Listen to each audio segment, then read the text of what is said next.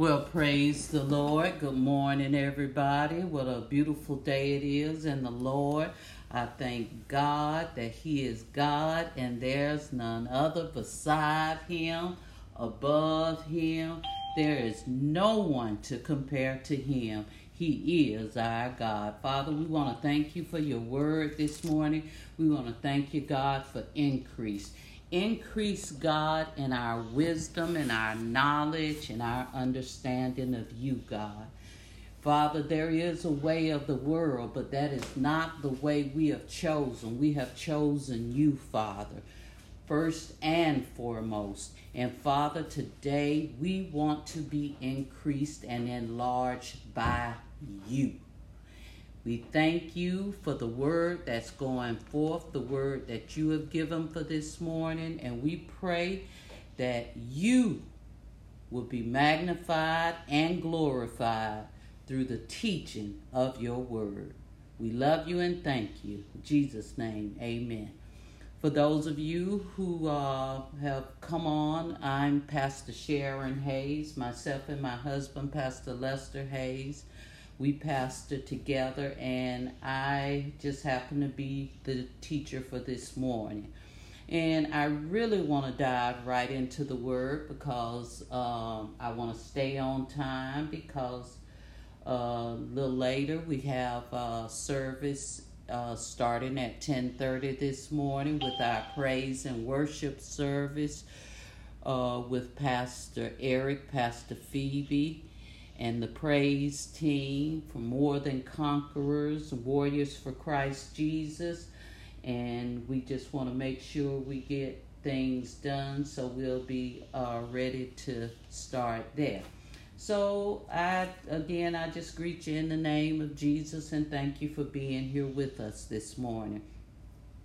This morning, I'd like to talk to you because Pastor Lester has been teaching the revelations of Jesus Christ. And it's been a wonderful teaching. Pastor Eric and Pastor Phoebe, they have just dove right in their teaching. And I mean, the word has just been going forward and forth in the name of Jesus. And we've been learning a lot, and I pray that we've been applying what we have learned in our lives. And it's a wonderful thing that when we learn something, God gives us the opportunity to apply it to our life. And so we need to take advantage of that, because it's one thing when you just hear someone say something, but it's another thing when it become relevant in your very own life. So praise be to God. So this morning I want to talk to you about the Masonic prophecies, Messianic prophecies. Pastor Lester has been teaching from the point of the book of John, the revelations of Christ. This message this morning is going to be the prophecy that was given by God of Christ's coming. And so, you know, God is showing us that even before everything happened, He spoke about it. He prophesied about it. And isn't that amazing when God Himself is prophesying about you? And that's what He did to His Son. Prophecy is the foretelling of, and He foretold that the Messiah was coming, and He was coming to redeem and to save His people. That word Messiah means anointed one. And so here we see the fulfillment of the prophecy of the anointed one. Who is the anointed one? Jesus Christ, our Lord and Savior. And so, you know, in the book of Isaiah, the 46th chapter, the 10th verse, it says, God declaring the end at the beginning. So here we're going to go to the beginning, the book of Genesis, and we're going to see how God has already declared what was yet to come by His Son, Jesus Christ. I tell you, We are blessed people and we are loved people. That is just, oh, the most wonderful thing, how God loved us so much that he gave his only begotten son. How he loves us so much that every day God get up and give us a new day. He gives us new mercies day by day. Every day we get up to our Father who's looking out for us. So we see in the beginning, God already began to declare what the end state would be. We even see it in his own writing, in his word. Here, the word speaks of our coming Savior, our Redeemer. And I would like to go to the book of Genesis, the 3rd chapter. I want to look at 2 verses in this chapter that everything is going to be built on. So I will go to different scriptures, so if you'll jot them down and you can look at them later, or you can just listen to this same podcast later. All right, so let's go to verse 14. Again, we're in the book of Genesis, the 3rd chapter, and I will read in your hearing verse 14 and verse 15. Just want to let you know where we're at here. We're here in the 3rd chapter where we see God began, the Bible began to tell us how the serpent was. He was a sneaky creature. He, you know, was very tricky. And it goes on to tell us how he spoke with the woman and he talked to her about eating of the fruit of the tree of the garden. Now, what he is talking her into doing is something God have told Adam and Eve not to do. But we go on and we see throughout the conversation that, you know, she chose to do that. And I hate to say he talked her into it, because to be honest with you, you know, we make our own choices, and she made the choice to do that. And after she partake of the fruit, she gave some unto her husband. And so here God is coming in the garden, and they hear God coming. I'm just paraphrasing the first part of this chapter, and then we're going right into those 2 verses. So, you know, God is walking. He's coming to meet them like they normally do, meet with God in the cool of the garden, the cool of the day. And so Adam and his wife, Adam and Eve, they hid themselves because they had eaten of that fruit. Now their eyes are open and they know that they are naked. And when God called to them and they were hiding, and they told him they were hiding because they knew they were naked. They were afraid, they said, because they were naked, and they hid themselves. And God asked them, he said, "Who told thee that thou was naked? Hast thou eaten of the tree?" Now listen, let's back it up a little bit. God knew the minute she took a bite of that piece of fruit. God already knew. But God will sometimes ask us questions to try to lead us in the right thing to do.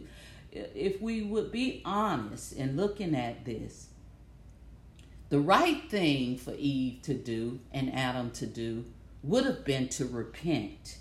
But instead of doing that, Adam says, "That woman that thou gavest me," and Eve said, "That serpent that's here in this garden with us."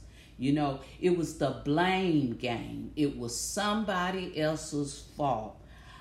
I believe in all my heart, because I never see them actually repent here, apologize to God, admit that they were wrong for what they did, but instead they named someone else. And it was Eve's fault. and it was the serpent's fault.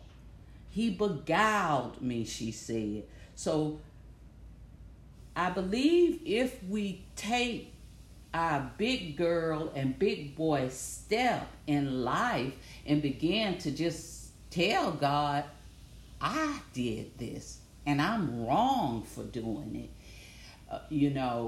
then we can go a lot further in life. But, that's preaching for another day.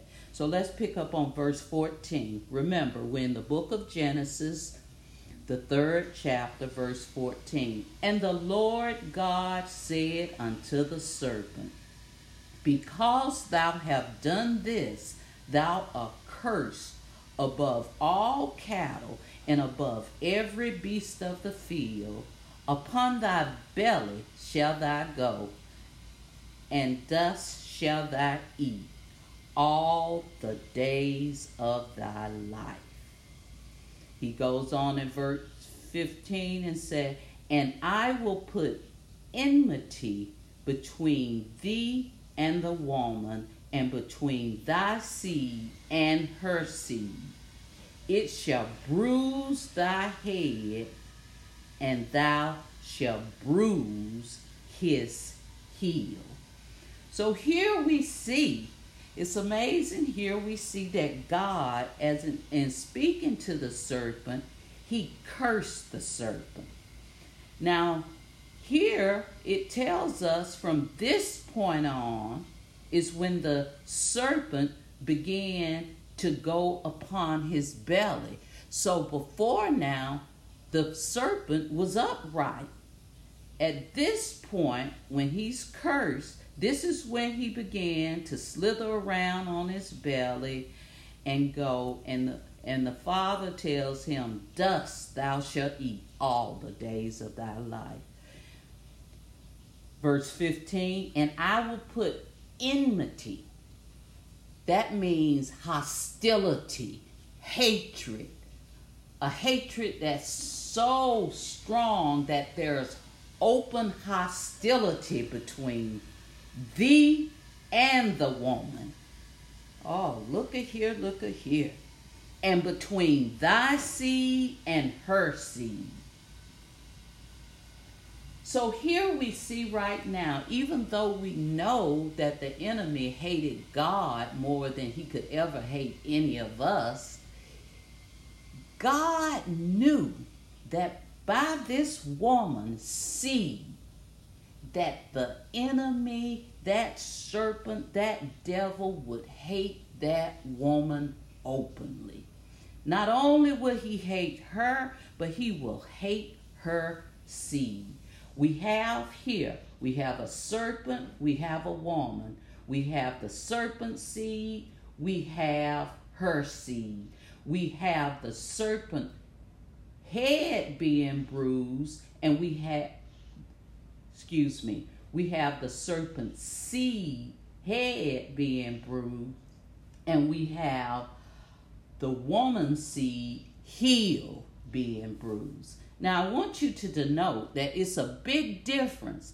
And when you look up this word bruise, it means crushed. It's a big difference in your head being crushed and your heel being crushed. It's a very big difference. So God is letting us know here in the beginning who's going to win in this battle. God knows the end at the beginning. He is allowing us to know if we would take the time to understand what he's saying to us. We go on to see it's spoken here in Genesis, but we also go ahead and see, let's look in the book of Luke. Luke, the 1st chapter, the 31st verse. And behold, thou shalt conceive in thy womb and bring forth a son, and shalt call his name Jesus. Ooh, glory. This is the seed of the woman. This is a seed that bore a child that only involved the woman's seed and the Holy Spirit. When we go to the Gospels, the four Gospels, it tells us how the angel went to Mary and he began to tell Mary how she was going to bear this child even before she was with any man. And so for this reason, we see that God is working the plan that he and his son, Jesus Christ, decided. And I bring this point up because so many times, so often, we think Jesus only came about in the New Testament.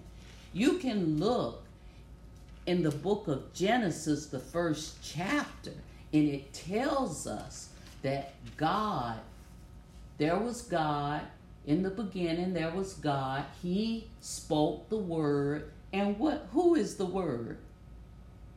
Jesus Christ is the word. And then it says, and the Spirit moved upon the face of the earth. So even in chapter 1 of Genesis, we see the Trinity working together. Three heads, one God. There's the Father, the Son, and the Holy Spirit working together in unison, working as one, the same way that the body of Christ should work. And whether we're there or not as a body, we will get there, because the word of God says the gates of hell shall not prevail against the church. And the church will win. The church have won. We are victors because of what Christ have already done. So we see it being prophesied about the virgin having the baby, having a baby, our Lord and Savior, Jesus Christ. Even in the book of Isaiah, we see this. In the book of Isaiah, the 7th chapter, the 14th verse, it says, therefore the Lord himself shall give you a sign. Behold, a virgin shall conceive and bear a son, and shall call his name Emmanuel. Emmanuel meaning God is with us. And he is. God have never left us. We've never been alone. We've never been forsaken. Let's take a look now at the seeds. We see here quite frankly here where it says, it talks about the seed of the serpent and the seed of the woman. So I've already explained that Jesus Christ is the seed of the woman. Let's look at the seed of the serpent. In the book of John, the 8th chapter, verse 44, that is the main verse we're going to look at there. But I want to read a part of that because I want you to get a flavor of the conversation that's going on here. I just find it so amazing how Jesus handled his business. He went straight to the point. And even last night, I couldn't go to sleep. I was so excited just looking at how my Lord and Savior, he just went in on him. It was amazing to me how Jesus can just go in on him. And so here I would like to start reading at verse 32. And if you would just listen, the book of John, the 8th chapter, starting at verse 32. And remember, what we're looking at here is the seed of the enemy, the seed of the serpent. Starting at verse 32. And ye shall know the truth, and the truth shall make you free. Then answered him, we are Abraham's seed, and were never in bondage to any man. How saith thou, ye shall be made free? Jesus answered them, verily, verily, I say unto you, whosoever committed sin is the servant of sin, and the servant abideth not in the house forever, but the Son abideth ever. Verse 36, if the Son therefore shall make you free, ye are free indeed. I know that ye are Abraham's seed, but ye seek to kill me, because my word hath no place in you. I speak that which I have seen with my Father, and ye do that which ye have seen with your father. I'm telling you, Jesus going in on them. Then they answered and said unto him, Abraham is our father. Jesus said unto them, if ye were Abraham's children, you would do the works of Abraham. But now ye seek to kill me, a man that have told you the truth, which I have heard of God.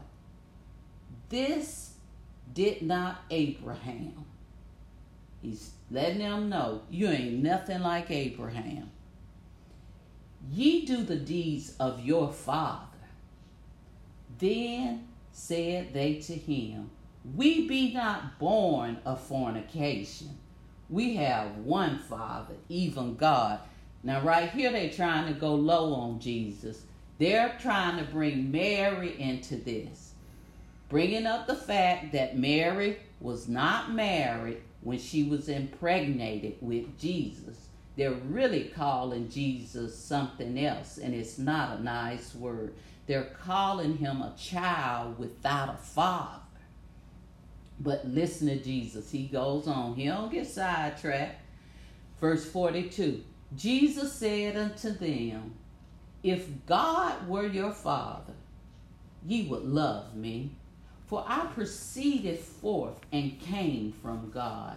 Neither came I of myself, but he sent me. Why do ye not understand my speech? Even because you cannot hear my word? Ye are of your father, the devil, and the lust of your father ye will do. He was a murderer from the beginning, and abode not in the truth, because there is no truth in him. When he speaketh a lie, he speaketh of his own, for he is a liar and the father of lies. Woo, go on, Jesus. Jesus went right in, allowing them to know that if you were truly of Abraham, you would do the things that Abraham did. You would serve God. You would love God. You would accept God. You would do what God have called you to do. But Jesus makes it very clear that you are a child of Satan. You are not his brother or his sister. And he really went in on him. He said, because your father is the devil, and the lust of your father ye will do. The Bible says that a bad tree cannot bear good fruit. It just can't do it. Listen, you cannot plant an orange tree and get apples. You cannot plant an apple tree and get peppers. Whatever you plant, that so shall ye reap. And Jesus is letting them know it's a big difference in you and me. You can bring up my past. You know, I used to wear a t-shirt. I know you remember this shirt, Pastor. And it says, every time the devil reminds you of your past, you remind him of his future. That's my past. My future is bright. The sun is in my future. Come on now. He's shining bright. He has a better way for me, a better life for me. He stands on the truth. He's brought us up in the truth. Are we perfect? No, no one's perfect. But just as I said before, I believe it would have been so much different for Adam and Eve, and it probably would be so much different for us today if they had acknowledged their sin and repented. That is the difference in a lot of people who are saved and not saved. We have to acknowledge when we've wronged God. To keep telling the same old lie will not make it right. We've got to be able to go to God with the truth. And so here we see this difference in the seed. Remember we said in the beginning, remember in chapter 3, verse 14, verse 15, he talked about how there will be enmity between the serpent and the woman's seed and the serpent's seed. And then the last portion of that verse says that it shall bruise thy head. Now remember, he's talking to the serpent here now. He's telling him, it shall bruise thy head, and thou shalt bruise his heel. I don't know if it was something in the translation why it used the word it instead of he, because God knew that the baby would be a son, his son. But I also thought about, and I'm not telling you this is something that the Holy Spirit gave me. This is something I thought about. You know, when you look at the fact that this is the first time, you see, Jesus is spirit, but he was also born in a body. And this is something that the world had never seen before. Never had this been. He was the first of a new creation. The Bible said, except a corn of wheat die, fall in the ground and die, it abideth alone. Jesus was the first born of flesh and spirit, brought together as God's son. And from that, here we are. Now we are born of spirit, but yet we were born of flesh even before that. And so here, I don't know if that's why it says that, but I really don't think that's important, so I'm not going to make an issue of that. But the third point here is that it shall bruise thy head, and thou shalt bruise his heel. Let's take a look at this. This is the crushing. This is where we get into the crushing. When you look that word bruise up, it means to crush. And so this third item I labeled as the crushing. I want you to know this was all in God's plan.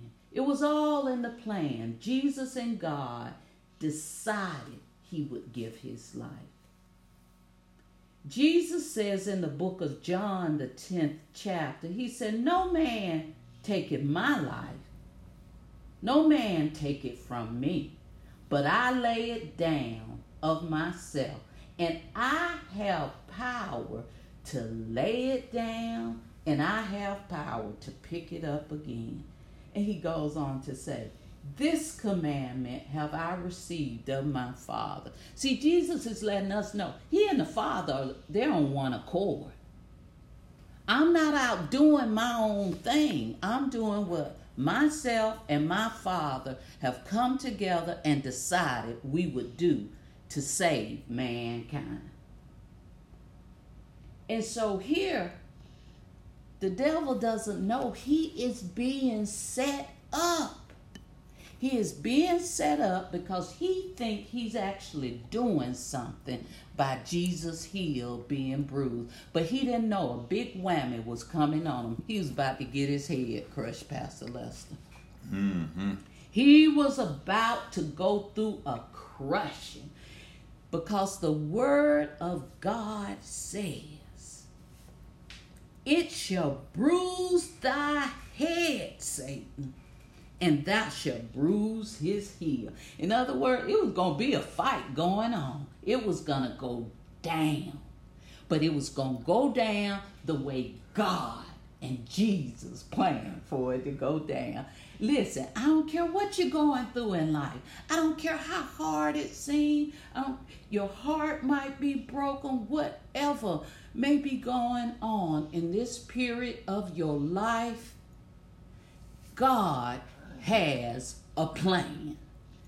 Trust God's plan over your plan. Trust God's word over what anybody is telling you or what you might think. God has a plan, and it has never failed. It goes on in the book of Isaiah, the 53rd chapter and the 5th verse. But he was wounded for our transgression. He was bruised. There's that word bruised again. He was crushed for our iniquities. The chastisement of our peace, in other words, what we did, was upon him, and with his stripes we are healed. So our iniquities and transgressions were taken care of. Our chastisement was taken care of, all the wrong that we did. And not only that, he also healed our natural and our spiritual bodies. Thank you, Jesus. The book of John, the 19th chapter and the 31st, it reads, when Jesus therefore had received the vinegar, he said, it is finished. Whew.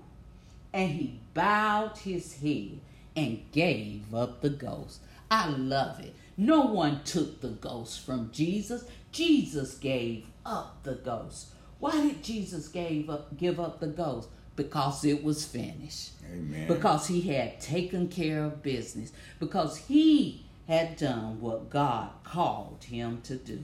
Lord, have mercy. I just thank the Lord Jesus Christ. My last scripture is in the book of Colossians. Let me go to it right now. I tell you, I am so excited about what the Lord Jesus Christ have done for us. I'm so excited how he didn't think about himself. He thought about us. He did not give way to what was easy for him. He did not fold under the pressure of knowing he had to give his life. He didn't. He went all the way for us. Oh, yes, he did. He went all the way for us. My last two scriptures, the book of Colossians, the 2nd chapter, verse 14 and 15. It said, blotting out the handwriting of ordinance that was against us. Woo, it was a lot of stuff wrote down that Sharon did that was wrong. Oh, but thank you, Jesus. Thank you, Jesus, for blotting it out. The scripture goes on to read, which was contrary to us, and took it out of the way. Listen to this. Nailed it to the cross. This is why when we look at people, they might have sin, and it's not the same sin that we have or we had. You see, God loved the homosexual. He just don't love the act.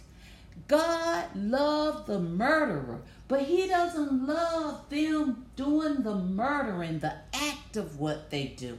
Ooh. You know, we've got to understand whatever our sin was, God still loved us.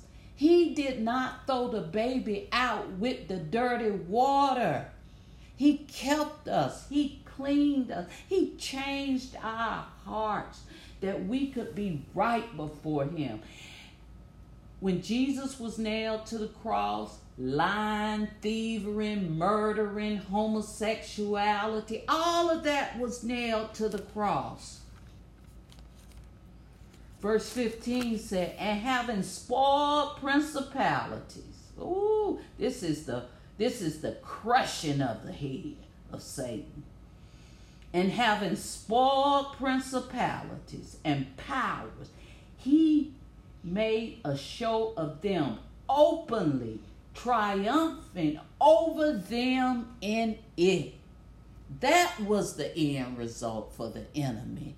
Jesus made an open show of him. Jesus didn't play around. Jesus had a mission to accomplish, and he accomplished it for me and for you and for everybody on this earth. Jesus didn't just die for the church. He died for the entire world. So everyone can have a chance at salvation. Cool. Everyone can have salvation. All they have to do is receive it. And it's up to us to let them know that. Praise be to God. I'm so thankful that somebody let me know. I'm so thankful for the people who wasn't afraid, and they came out and they witnessed to me and they told me about Jesus. Even when I was out drinking, partying, and just doing my own thing, not living right, but somebody was bold enough to open their mouth and let me know that Jesus could change my life. And I thank God for it. I tell you, I need to wrap this on up, and you know what I'm going to wrap it up with? A hearty amen, and we're going to get ready to open up for comments. First, we're going to open up to Pastor Lester. Pastor, you have any comments? And then we're going to go.